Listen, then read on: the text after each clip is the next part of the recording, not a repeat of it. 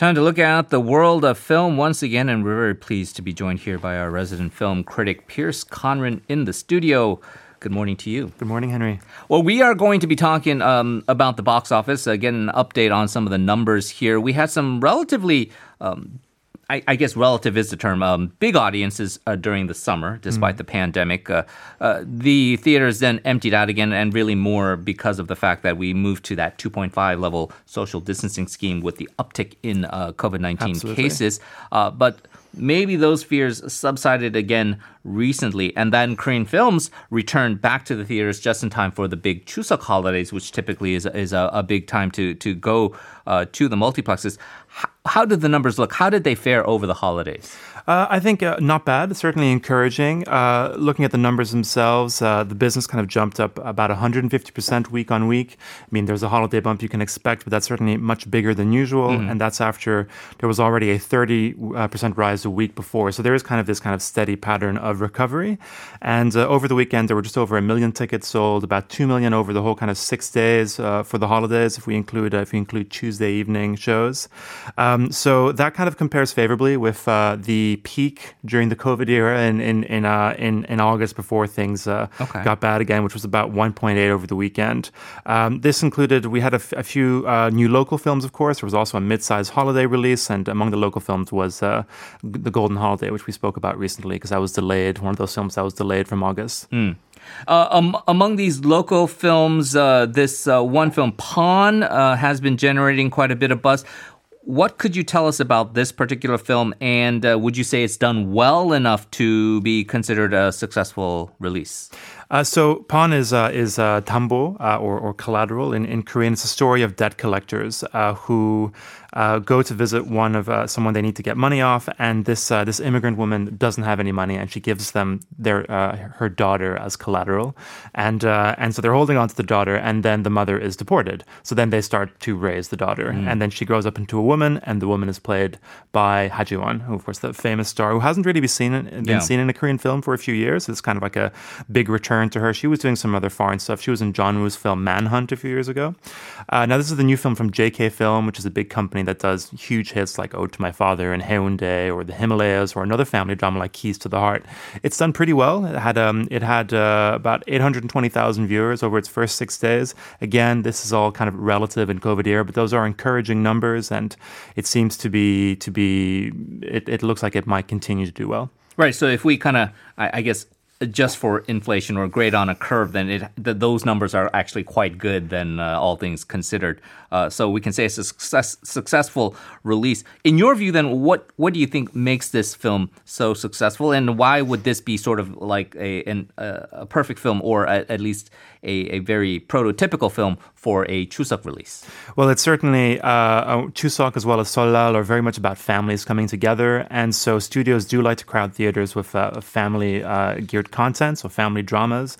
Consider something like Miracle in Cell Number Seven a few years ago, um, and uh, of course this year a lot of families opted not to uh, attend their family mm. gatherings. There were various government uh, uh, um, suggestions yeah. about that, but there have been several local reports that are kind of saying that Pawn's success might be related to that. That since families couldn't gather, that they they mm. instead of that they go they go to the cinema to see this this family film. Personally, I I don't really believe yeah, that. Yeah. I think if you're if you're if you're not going to meet your family because you're worried about COVID, you're going to go to the cinema instead. Yeah. I don't know. Um, but I just think, um, regardless of whether the family gatherings happened or not, still people, you know, um, appreciate a good family drama during Chuseok.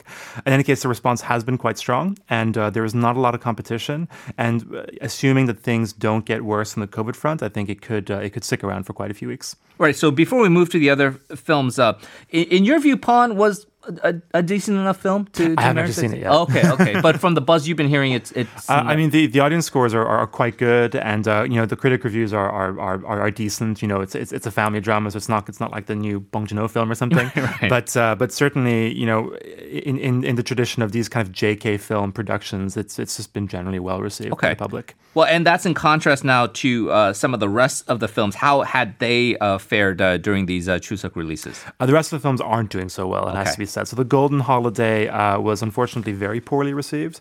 Uh, now this is the film that kind of had one of those infamous things where the press screening was the day before it came out. Mm. So that's kind of like, yeah, oh, we we maybe don't want critics yeah, to write about right. it too far ahead of time. And uh, so the, the scores for that have been quite bad. And uh, after it opened, it's kind of it's it's kind of seems to have tanked even more. So I think the word of mouth is not good on that. Uh, at number three, we had the new Gerard Butler film Greenland, uh, which is a disaster drama. Now, uh, viewers in Korea, I suppose, are lucky to get to see it in the cinema at all because uh, that film recently pivoted to streaming in America, so it's going to debut there on HBO Max. And then there was another local film called Night of the Undead, um, which uh, was kind of w- well received by by critics and the people who have seen it enjoyed it, but sadly, not many people have seen it. Okay, so A Night of the Undead, uh, it's getting some business uh, overseas as well, uh, some interest there.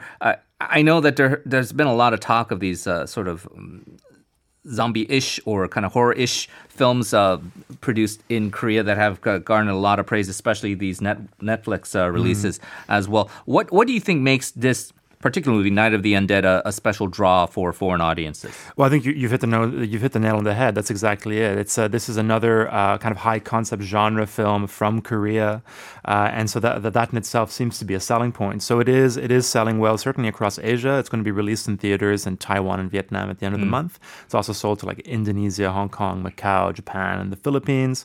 Um, and uh, you know, it stars it stars Lee Jung Hyun, who was one of the leads of Peninsula. So there's another connection to like high profile Korean Korean genre content. And she plays a newlywed wife who whose husband starts to be, be, behave strangely, and uh, she hires an investigator who finds out that her pre- his previous wives um, uh, all, all died mysteriously, mm. and then perhaps maybe he comes from from uh, another world. So it's kind of like an, a sci-fi comedy version of the Bluebeard story. Um, and so, yeah, I think just that kind of high concept genre premise uh, and the fact that it's from Korea is enough of a selling point for, for foreign markets at this point. Yeah. And so when you think of Korean film, and again, I, I mean, uh, from a layperson like myself, not an expert like you, but you think of these kind of, uh, when you think of genre, you think maybe these kind of edgy thrillers, uh, melodramas, um, some slapstick stuff, comedies, uh, recently the zombie stuff. Uh, you, you, see, a, you hear about a host of these films, but you don't really necessarily think of sci-fi comedy as something that Korea really churns out, right? Oh, absolutely. It's uh, it's not a common genre uh, in in Korea, but there have been a number of sci-fi comedies kind of over the years. Mm. And I mean, just in general, I think like sci-fi as well has kind of struggled in in Korea. Mm-hmm. Um, is that is that like a budget issue? Because you, you, I think for a long time yeah, it was technical aspects of it, right? Right. And so actually, looking speaking of the sci-fi comedies, one of the big ones was from 2002, a film called Resurrection of the Little Match Girl, which is kind of a notorious bomb. It was the most expensive Korean film of all time, and it mm. destroyed the career of the director Jang Son-woo, who was a uh-huh. great filmmaker in the 80s and 90s. Um, and there's there's a bunch of these kind of like uh, films that have been commercial flops, but are are either kind of uh, these kind of film ODs that are sort of interesting, or have just generally become massive cult classics, mm. like a Save the Green Planet, which I think is now considered one of the great Korean films, even though it did not do well at all in theaters at the time. And then there's been a lot of like a more recent uh, B movie indies that you see in festivals like like Bucheon, like uh, Invasion of Alien Bikini and Young Gun at the time. Extremely cheap, kind of schlocky uh, sci-fi comedies that are, I think are quite fun. Uh-huh. Um, and so you know these films are are very unique. They're completely diverse, but the the genre just doesn't seem to connect very well with local audiences. And sadly, Night of the Undead is a um, continues that trend. The only um, exception really is uh, well Bong Joon-ho because mm. he's made films. I, we wouldn't strictly call them sci-fi comedies, yeah. but certainly kind of you know sci-fi premises with com- comic elements like The Host and Snowpiercer and Okja, and those of course do extremely well. Right, and so um, we, I, I, guess, if you encompass the entire category to include those, then you can say that uh, it's a pretty diverse and uh, maybe somewhat successful uh, genre. Okay, so uh, moving beyond then the uh, Korean market, there's some big film news over the weekend as far as industry uh, news is concerned. Um, Cineworld, this is a major cinema chain uh, both in the UK and the U.S. Uh, apparently and uh, apparently suddenly uh, preparing to shutter its uh, theaters uh, very soon. Uh, yes, this was quite a big, surprising news. I know a lot of people back in the UK and America, and this is obviously kind of a sent a lot of shockwaves. so what happened is that the new Bond film, No Time to Die, a few days ago, it, it, suddenly decided to to delay its release again. So they're going to release that, I think, in April next year. Mm. And within a day of that announcement, Cineworld made made an official statement that they were considering, strongly considering, to temporarily shutter all its all their locations in the UK and the US. Now, Cineworld is of course a huge cinema chain. It's um, it's the number one uh, chain in the UK. It's number two in the US, where they operate the Regal Cinemas mm-hmm. chain, uh, and they they also operate in other countries. I think this will only affect the UK and the US for the moment. Um, and of course, uh, I guess I mean, No Time to Die is not the first uh, tentpole to have been delayed. Uh, aside from Tenet, everything is delayed. But I mean, particularly for the UK, No Time to Die, I think was people exhibitors were really expecting that if if we can get Bond back in, we'll get audiences back. But that didn't happen.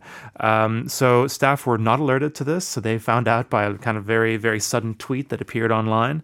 Um, and now five and a half thousand staff are going to be you know probably made redundant within the next few days. And so yeah, the theaters are expected to close this week and uh, not to open again until 2021. Yeah, so it's a big blow, and obviously you look at the film industry, and this is something that's been uh, repeated in other industries as well, and small mom and pops operations and restaurants and what have you, where uh, a lot of people's livelihoods are at stake and unfortunately become casualties in all of this because of the uh, pandemic. But specifically, then for Cineworld, uh, why do you think the move was made? And again, it seems so abrupt, so sudden. Um, assuming that they do go ahead with this plan and they do mm. shut down temporarily next week? Um, well, I mean, obviously, a lot of cinema chains around the world have been bleeding cash for months. I mean, there there are these you know very expensive rental costs and and all these staffing costs, and uh, so that's just millions and millions out the door every week. Uh, and with these tentpoles keep, that, that, keep delaying, you know, no time to draw, time to die might have just been like the, the that kind of final straw that broke the camel's back. But um, I think we have to kind of look at the kind of uh, COVID situation in, in these countries. In the UK, it's not doing very well. Things have, have gotten worse again. There's fears of a of another lockdown. And uh, I mean, looking at, at, at, America now as well, obviously with uh, with the uh, uh, commander in chief getting becoming a victim himself, that's that's not going to encourage people to to go back to cinemas. So I think there's just this this massive massive fear that it's going to be another more months and months. And I just heard just a few hours ago the big new film Dune, which was supposed to be mm. in December. That's also delayed to October next year. So wow. this is not going away anytime soon. I think it's important to uh, contrast this uh, with other countries where it's going a lot better. Obviously, here it's doing great. There was a report about uh, in the last day or so about uh, uh, in Korea, we've had uh, something like 30 million admissions to cinemas uh, during the COVID era. Um, and uh, apparently, there have been 40 something people, uh, infected people, have visited cinemas, but there have been absolutely no cases of any transmission at a cinema in Korea. Yeah. So that's a, that's a pretty incredible contrast. I think the bottom line lesson to be learned in all of this, and it doesn't just deal with film, but it's also with sports leagues and, all that going on. The biggest factor is no matter how much the industry or the league is trying to make the situation safe as possible. It's ultimately the government and how they handle the pandemic Absolutely. that really determines how successful the whole operation is going to be. All right, Pierce, we're going to leave it there. As always, thank you very much. Always appreciate it and look forward to talking to you again soon. Looking forward to it. That's going to do it for us as well. Our producers are Kang Jin-soo and Kim Jae-san. Our writers are Choi Kyung-mi, Sung Eun-ji, and An Yu-jung. Coming up next, Life Abroad, hosted by Na Sung-yan. Stay tuned for that. We'll see you again tomorrow at 7 a.m. Until then, please enjoy the rest of your day. This has been Henry Shin. Goodbye.